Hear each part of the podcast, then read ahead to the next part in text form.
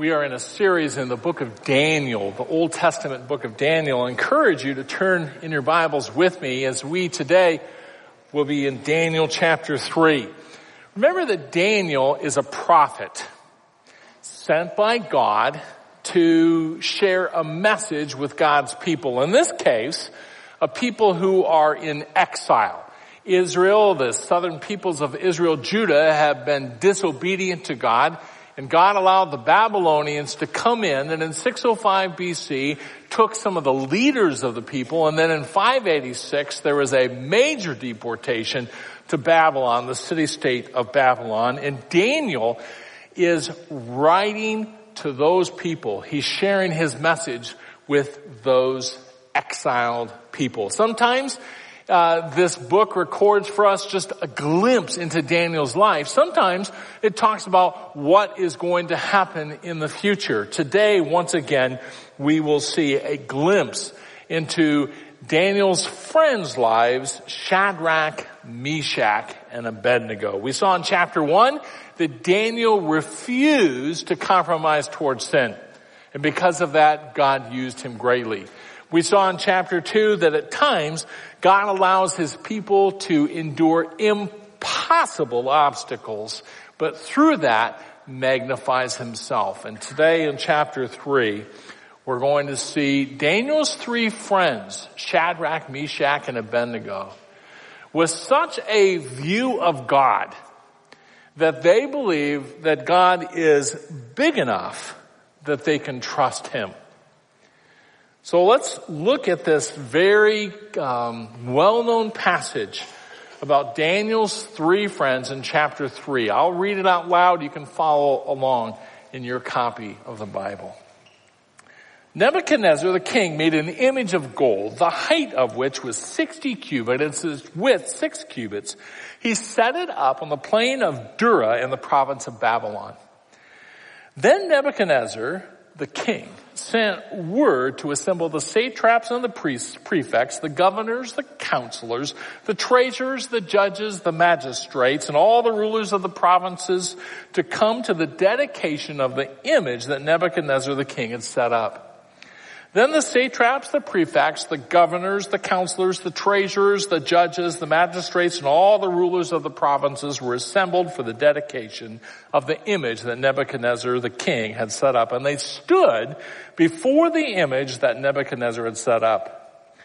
Then the herald loudly proclaimed, to you the command is given, O peoples, nations, and men of every language, that at the moment you hear the sound of the horn, flute, lyre, trigon, psaltery, bagpipe, and all kinds of music, you're to fall down and worship the golden image that Nebuchadnezzar the king has set up, but whoever does not fall down and worship shall immediately be cast into the midst of the furnace of blazing fire. Therefore, at that time, when all the peoples heard the sound of the horn, flute, lyre, trigon, psaltery, bagpipe, and all kinds of music, all the peoples, nations, and men of every language fell down and worshiped the golden image that Nebuchadnezzar the king had set up. For this reason, at that time, certain Chaldeans came forward and brought charges against the Jews. They responded and said to Nebuchadnezzar the king, O king, live forever. You, O king, have made a decree that every man who hears the sound of horn, flute, lyre, trigon, psaltery, and bagpipe, and all kinds of music is to fall down and worship the golden image. But whoever does not fall down and worship shall be cast into the midst of the furnace of blazing fire. There are certain Jews whom you have appointed over the administration of the province of Babylon, namely Shadrach, Meshach, and Abednego. These men, O king, have disregarded you they do not serve your gods or worship the golden image which you've set up. Then Nebuchadnezzar in rage and anger gave orders to Shadrach, Meshach, and Abednego. Then these men were brought before the king. Nebuchadnezzar responded and said to them, is it true, Shadrach, Meshach, and Abednego, that you do not serve my gods or worship the golden image that I've set up? Now, if you're ready, at the moment you hear the sound of the horn, flute, lyre, trigon, psaltery, and bagpipe, and all kinds of music, to fall down and worship the image that I have made very well. But if you do not worship, You will immediately be cast in the midst of a furnace of blazing fire and what God is there who can deliver you out of my hands? Shadrach, Meshach, and Abednego replied to the king, O Nebuchadnezzar, we do not need to give you an answer concerning this matter. If it be so, our God whom we serve is able to deliver us from the furnace of blazing fire and he will deliver us out of your hand, O king. But even if he does not, let it be known to you, O king, that we are not going to serve your gods or worship the golden image you have set up. Then Nebuchadnezzar was filled with wrath and his facial expression was altered towards Shadrach, Meshach, and Abednego. He answered by giving orders to beat, to heat the furnace seven times more than it was usually heated. He commanded certain valiant men, valiant warriors who were in his army to tie up Shadrach, Meshach, and Abednego and in order to cast them into the furnace of blazing fire. Then these men were tied up in their trousers, their coats, their caps, their other clothes, and were cast in the midst of the furnace of blazing fire. For this reason, because of the king's command was urgent and the furnace had been made extremely hot, the flame of the fire slew those men who carried up Shadrach, Meshach, and Abednego. But these men, Shadrach, Meshach, and Abednego, fell into the midst of the furnace of blazing fire still tied up. Then Nebuchadnezzar the king was astounded and stood up in haste. He said to his high officials, was it not three men we cast bound into the midst of the fire?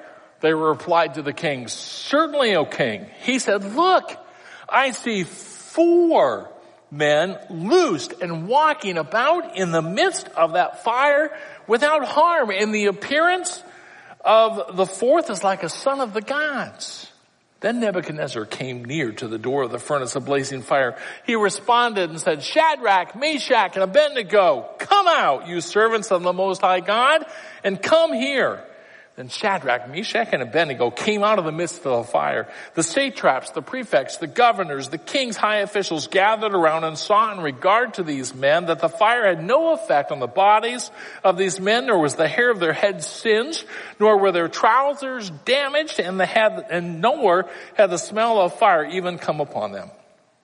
Nebuchadnezzar responded and said, blessed be the God of Shadrach, Meshach, and Abednego who has sent his angel and delivered his servants who put their trust in him, violating the king's command, yielding up their bodies so as not to serve or worship any God except their own God. Therefore I make decree that any people, nation, or tongue who speaks anything offensive against the God of Shadrach, Meshach, and Abednego shall be torn limb from limb, and their houses reduced to a rubbish heap, inasmuch as there's no other God who's able to deliver in this way. Then the king caused Shadrach, Meshach, and Abednego to prosper in the province of Babylon. We're going to see in this third chapter of Daniel that sometimes very overtly, like here, the culture in which we live, the forces of this world actually coerce people to sin. And sometimes it's more oh, covert. And we don't recognize maybe what's going on around us, but just as is true for, for Daniel's three friends, is true for us today that we live in a world that is not pro-God, but is actually protagonist or antagonist toward God. We live in a world that is controlled by Satan and his forces who has no greater desire than to see God's people sin against God, to trip them up, and that's what we find happening here in Daniel chapter 3. Now, we in this room, at least not right now, are going to be faced with the same circumstances that Daniel's three friends are faced with. There's not going to be anybody today that comes into our home and, and demands that we worship a foreign God, uh, other, or else we will die not going to happen, at least not right now here in the United States. But each of us face decisions, whether it's in the workplace, at school, on an athletic team. We face decisions of whether or not we are going to remain true to God or if we are going to succumb to the pressure that this world forces us, forces upon us to actually turn away from God and to do what we know is wrong. When I was in college, I worked at a uh, factory in Omaha, Nebraska. And every year, every employee was called into the VP's office, a guy named David Loomis. And we had to sit in a chair across the desk from Dave and Dave would say to us, how much money are we going to deduct, deduct out of your check this year to go to United Way? Well, in our particular community, I'd done some research and I had a moral objection to what's, how the United Way was using some of the funds in our particular area there. And I looked at Dave and I'm a college kid and this big strapping guy and I said, I don't want to. And he says, you don't understand. We are a hundred percent company. You are going to do this. And I said, no, I'm not. I'm not going to sign that and I'm not going to do it. Well, as a kid who wasn't that old in my faith in Jesus Christ, that was not a happy time for me. It was kind of a scary time for me because I desperately needed my job and I've got this executive staring at me with this cold look with daggers in his eyes that I had just wrecked the company's record. But sometimes we face decisions where we have to make a decision. Am I going to do what I know is the right thing to do? Or am I going to bend out of convenience sake and a sense of self-preservation? Well, Daniel 3 is a chapter that is an encouragement encouragement to us as God's people that the best thing that we can do is to stand firm in obedience to Him. And He's a big enough God that we can trust Him for what happens to us when we do that. As the chapter begins in chapter 3 verses 1 through 7, we see what we've been talking about, that, that believers um, oftentimes are coerced to sin against God by our world system. And here in chapter 3 we find King Nebuchadnezzar. Remember last week in chapter 2, Daniel had told Nebuchadnezzar the meaning of this recurring dream that he had. That this image uh, of precious metals that Nebuchadnezzar kept seeing at night represented the kingdoms that would reign over Israel's territory from the Babylonian captivity all the way up to the time when Jesus Christ will one day sit on David's throne as Messiah and reign God's kingdom. The first of those kingdoms was represented by the head of gold. And in chapter 2 verse 38, Daniel told Nebuchadnezzar, that's you. Well, evidently Nebuchadnezzar really liked that. Because what Nebuchadnezzar did is he had a, a uh, monument erected. We're not told in the text if it was just a spire or if it actually was a picture of Nebuchadnezzar. We don't know. But it's eight stories high. It's 90 feet tall, 9 feet wide. And it says that it's made out of gold. Most likely it had a wood frame and it was overlaid with gold. And Nebuchadnezzar called all of the leadership of Babylon together. We notice in verse 2, it says the satraps, those will most likely be the, the chief representatives of the king. The prefects would have been military leaders and all kinds of other leaders. They call them all together and they tell them this as they're all gathered. Verse four, to you, The command is given, O peoples, nations, and men of every language, that at the moment you hear the sound of the horn, flute, lyre, trigon, psaltery, bagpipe, and all kinds of music, you're to fall down and worship the golden image that Nebuchadnezzar the king has set up. You see, Nebuchadnezzar has built his empire. Most likely there are foreign peoples that he has taken captive. In his mind, he's going to unify his kingdom by demanding worship. And he has such an air about him that he believes he is above all gods. So, as the section comes down here in verse 7, it says the music played and all the peoples, men of every language, fell down and worshiped the golden image. Now this is a problem for Daniel's three friends, Shadrach, Meshach, and Abednego. Evidently Daniel was either not present or uh, was so high up in the government he was not underneath this edict. But Daniel's three friends are affected. For them, to bow down before this golden image would be a direct violation of what God had said is right. Remember the Ten Commandments are recorded for us in Exodus chapter 20. And in Exodus chapter 20, starting to read in verse 3, we read this, You shall have no other gods before me. You shall not make for yourself an idol or any likeness of what's in heaven above or in the earth beneath or in the water under the earth. You shall not worship them or serve them. For I, the Lord your God, am a jealous God. Shadrach, Meshach, and Abednego knew that they could not worship this image. If they did, they would sin against God. What do they do? Their lives are at stake. They live in a world system that is coercing them to sin. They haven't brought these circumstances upon themselves, but that's where they are. What do they do?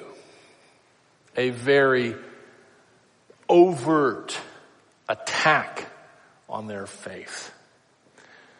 Several weeks ago, I had a strange thing happen to me. I was getting ready on a Friday morning to go to my Rotary Club. I'm part of Rotary. It's a service organization and every Friday morning at 7 o'clock a.m. we have a meeting at, right now we're meeting at the Cedar Rapids Country Club. And as I was getting ready to go, I looked at my iPhone and my iPhone says it will take you 12 minutes to get to the Cedar Rapids Country Club. Well, that freaked me out. I'm thinking, how does my phone know that I'm heading to Rotary? So I went into Outlook and I noticed that I said Rotary, but I didn't say where it was. And I did a little research and I found that unbeknownst to me, my phone was tracking my movements and I had every Friday morning I did the same thing and my phone, the software had tracked that and so now it's telling me where I'm supposed to go. I didn't like that. I turned that off. Something going on behind the scenes that I didn't know about. And unfortunately for us, too often we are not cognizant, we're not aware of how much is going on behind the scenes in our lives spiritually. We live in a spiritual battlefield. I'm going to read several New Testament passages in quick succession. You can just listen that talk about who's in control of this world system in which we live and how much this world system is aimed at attacking God and God's people. I'll begin first in 2 Corinthians chapter 4 verse 4. 2 Corinthians chapter 4 verse 4 talks about this place in which we live and it says this, in whose case the God of this world has blinded the minds of the unbelieving so that they might not see the light of the gospel of the glory of Christ, who is the image of God. You see, that's what Satan and his forces are all about. They don't want people to put their trust in Jesus Christ.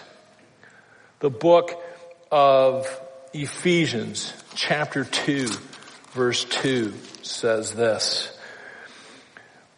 In which you formerly walked according to the course of this world, according to the prince of the power of the air, of the spirit that is now working in the sons of disobedience. And then in the same chapter, chapter 6 verse 12, it says this, our struggle is not against flesh and blood, but against the rulers, against the powers, against the world forces of this darkness, against the spiritual focus, forces of wickedness in the heavenly places. You see, we live, we exist in a spiritual battlefield.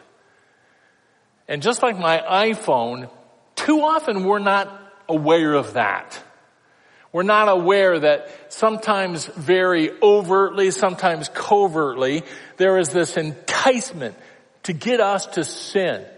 Sometimes a coercion to get us to turn away from God. Because that's what Satan's desire is, is, is, is to get you and to get me to put something else in God's place. Well, that's what Daniel's friends, Shadrach, Meshach, and Abednego faced. So come to verses 8 through 18. We see that those three men trusted God. They trusted God so much that they were willing to obey Him and not listen to this coercion, not listen to this, this enticement towards sin. Along comes some Babylonian officials, probably jealous of Shadrach, Meshach, and Abednego. And these guys come to Nebuchadnezzar, and the first thing is they really uh, make him feel good. And they come and they, and they say to Nebuchadnezzar, O king, live forever. And then they repeat what his order had been as if he's forgotten it. And then comes the accusation in verse 12. There are certain Jews whom you have appointed over the administration of the province of Babylon, namely Shadrach, Meshach, and Abednego. These men, O king, have disregarded you. They do not serve your gods or worship the golden image which you have set up. And look at verse 13. Then Nebuchadnezzar in rage and anger gave orders to bring Shadrach, Meshach, and Abednego before him. And he says to them, is it true? Shadrach, Meshach, and Abednego, is it true? that you don't serve my gods or worship this golden image that I've set up, I'm going to give you one more chance. I'm going to have the music played right now, and if you just bow down and worship, we'll just forget the whole thing. But if you don't, I'm going to put you in that fiery furnace right now. And Shadrach, Meshach, and Abednego came back to the king and they said, we don't even have to think about this. Verse 16. We do not need to give you an answer concerning this matter. And then in some of the greatest words of faith in the entire Bible, this is what these men said.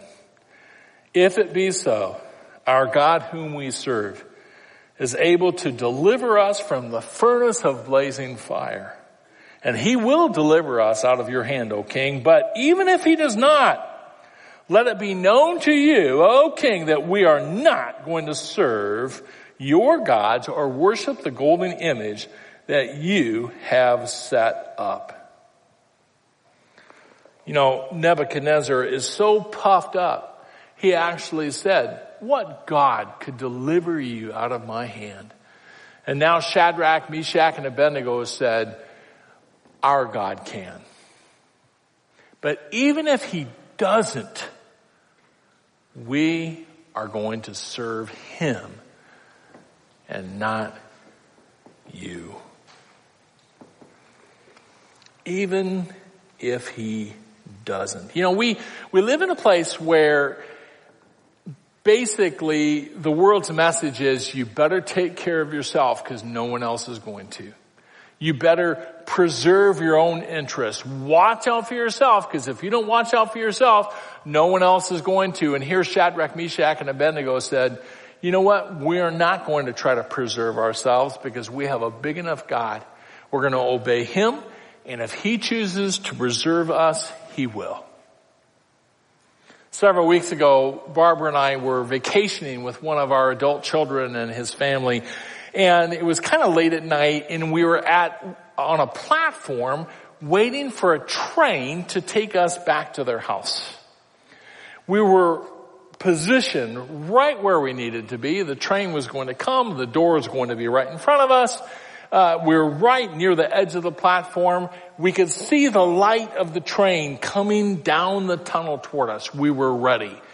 Just then, out of the corner of our eye, this mass of people just came pouring onto the platform.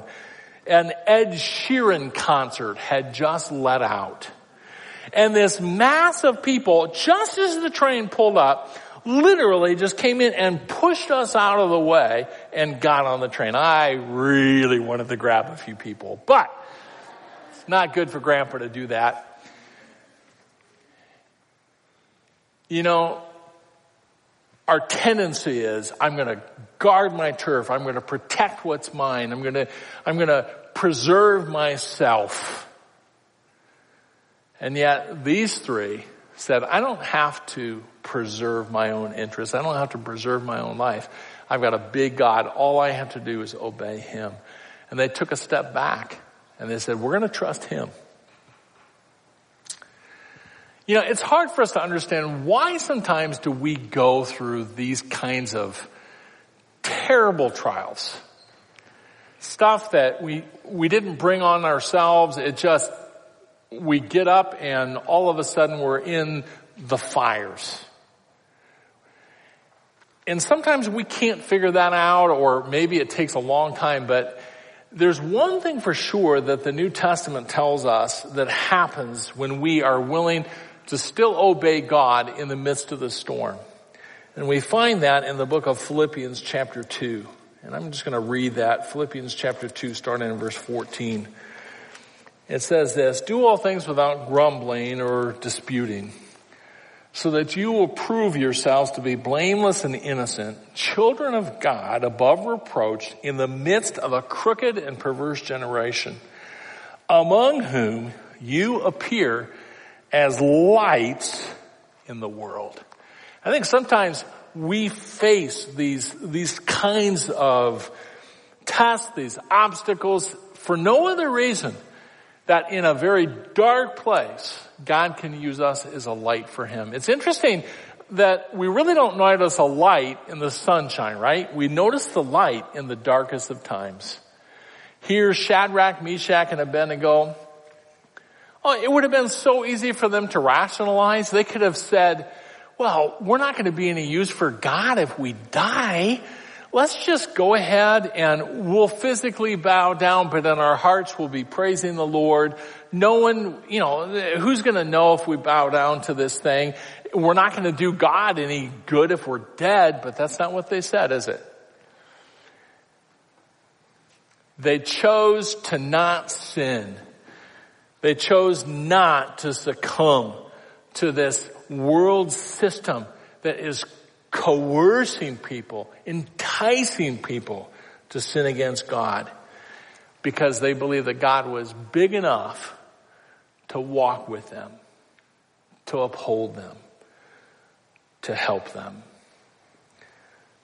Which is what we find happening in verses 19 through 30 as God supports Shadrach, Meshach, and Abednego when they stood firm in obedience. Sometimes God will actually lift somebody up and just remove them from the storm. Sometimes we still go through the storm. But Shadrach, Meshach, and Abednego were so convinced that God was great enough to deliver them, if he chose to do so, that they were able to say, we're not going to obey your command, Nebuchadnezzar. God can deliver us, but even if he doesn't, we're still going to be obedient to him. Well, when Nebuchadnezzar heard that, he's mad. Look at verse 19. Then Nebuchadnezzar was filled with wrath. His facial expression was altered towards Shadrach, Meshach, and Abednego. Isn't that great? You can just picture this guy. He's so angry that you can see it on his face. He's seething. He's furious. He's enraged. And he said, heat up the furnace seven times hotter than it's ever been before. And then he asked for volunteers. Hey, uh, I need some volunteers to throw these three guys into the furnace. And it's so hot that when the three guys try to go throw them in the furnace, they get burned up. You remember when it's, what it's been like when you wanted to go out and make s'mores or, or hot dogs and probably mom should have been the person to go build a fire, but dad did it. And it's so hot that you can't get within 20 yards of it. Well, this is like that on steroids. There's no way they could, and they got close to throw these three guys and they all died. But to Nebuchadnezzar's amazement, he looks into the furnace and there's four, not three, and he says, hey, guys, didn't we just put three in there? And they said, yeah. Well, there's four now, and one of them looks like he could be a son of the gods. Many Bible teachers believe that this is an appearance of Jesus Christ before he had taken on humanity. Others believe it's just an, an angelic being. Regardless, it's God's help. And they're walking around in there. And as all these leaders of Babylon are gathered, Nebuchadnezzar says, hey, Shadrach, Meshach, and Abednego, get out of there. Come out here. And they come out and it tells us that um, in verse 27 that the fire had no effect on the bodies of these men, nor was the hair of their heads singed, nor were their trousers damaged, nor had the smell of fire even come upon them. Now that, if we ever have gone out and done s'mores or roasted hot dogs and you're by a campfire, the next morning when you get your clothes out, whoa, that smells like the fire, right? These guys had been thrown into this furnace that was seven times hotter than it normally would be and they didn't even smell like smoke. And Nebuchadnezzar made a decree and he says, if anybody even says anything bad about the God of Shadrach, Meshach, and Abednego, they're going to be torn to pieces and their houses will be reduced to a rubbish heap. And Shadrach, Meshach, and Abednego were promoted within the kingdom. A couple weeks ago, we were celebrating my wife's parents' 60th anniversary. And they rented a place in Summit County in Colorado. We were uh, in the Dillon area. And what was fun is when our children were little, we went to Colorado almost every year, sometimes with my family, sometimes with Barbara's family. My mother grew up in Fort Collins. This was our stomping grounds. And there's a little hike that we used to do when we stayed in Frisco, uh, that was called the Rainbow Lake Hike, the Rainbow Lake Trail. And we did it every year. And it's kind of fun now that our adult children and their adult cousins all wanted to go do Rainbow Lake together.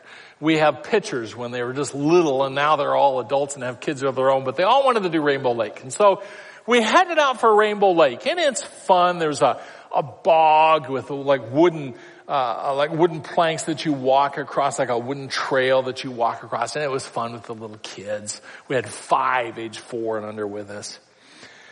And, uh, and we were walking with our oldest son and his wife and their two little girls. Several times on the trail, it's pretty easy walk, but several times we came across rocky areas. And I watched my oldest son, Grant, as he worked with his little four-year-old and his two-year-old, and sometimes he would say to them, do you want daddy to rocket you across? And they would say, yes. And he would pretend like he was a rocket and he would just pick them up and shoot them across the rocks and lay them down on the other side. And sometimes God literally is big enough to remove us from some of these things that we face. He can just pull us right out of it. He's a big enough God to do it.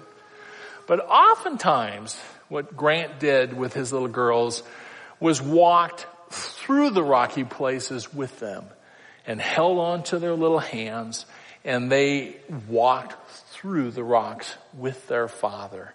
And it was kind of fun for me just as grandpa to just watch and see the confidence those little girls had because they had their daddy's hand. They had complete confidence in their father. Don't you wish sometimes that as adults that we could think more like kids?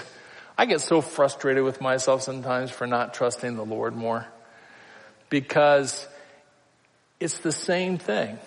He is so big and he is worthy of our trust. And he's not going to let us, he's not going to abandon us in the rocky places. Sometimes he'll walk us through those rocky places and, and many of you are in some rocky places right now. Once in a while he'll jet us, he'll, he'll launch us and just remove us from it. But oftentimes we walk through it. Shadrach, Meshach, and Abednego said, our God's big enough. If he wants to, he'll just deliver us out of this. But even if he doesn't, we're still going to be obedient to him. What a great statement of faith. As we look at this passage, it's important for us to look at it and say, are there any golden images in my life right now? No, not a, not a 90 foot spire that might look like Nebuchadnezzar, but really a golden image could be anything in our life that's trying to entice us away from obeying God. And Shadrach, Meshach, and Abednego were willing to say, nope, I'm not going to bow to that. Because God's big enough to meet my needs, to undergird us, that I don't have to self-preserve in sin. If you're here today and, and, if you don't know if you're right with God or not, one of our leaders, one of our elders of Faith Bible Church will be back right behind us in the prayer room and you can stop back there. They can give you material that you can look up verses in your Bible using that material and, and see how you can know for sure that you can be right with God through faith in Jesus. Or maybe you're going through some rocky spots right now and you just want to spend some time praying. I encourage you to go back to the prayer room after the service. Father, we thank you for your word and the encouragement that it brings to us. We thank you for this testimony of Daniel's three friends and the reminder that you, we, that you are worthy of our trust. And because of that, we don't have to preserve ourselves, but rather we can simply be obedient to you and trust you. We pray this in Jesus' name. Amen.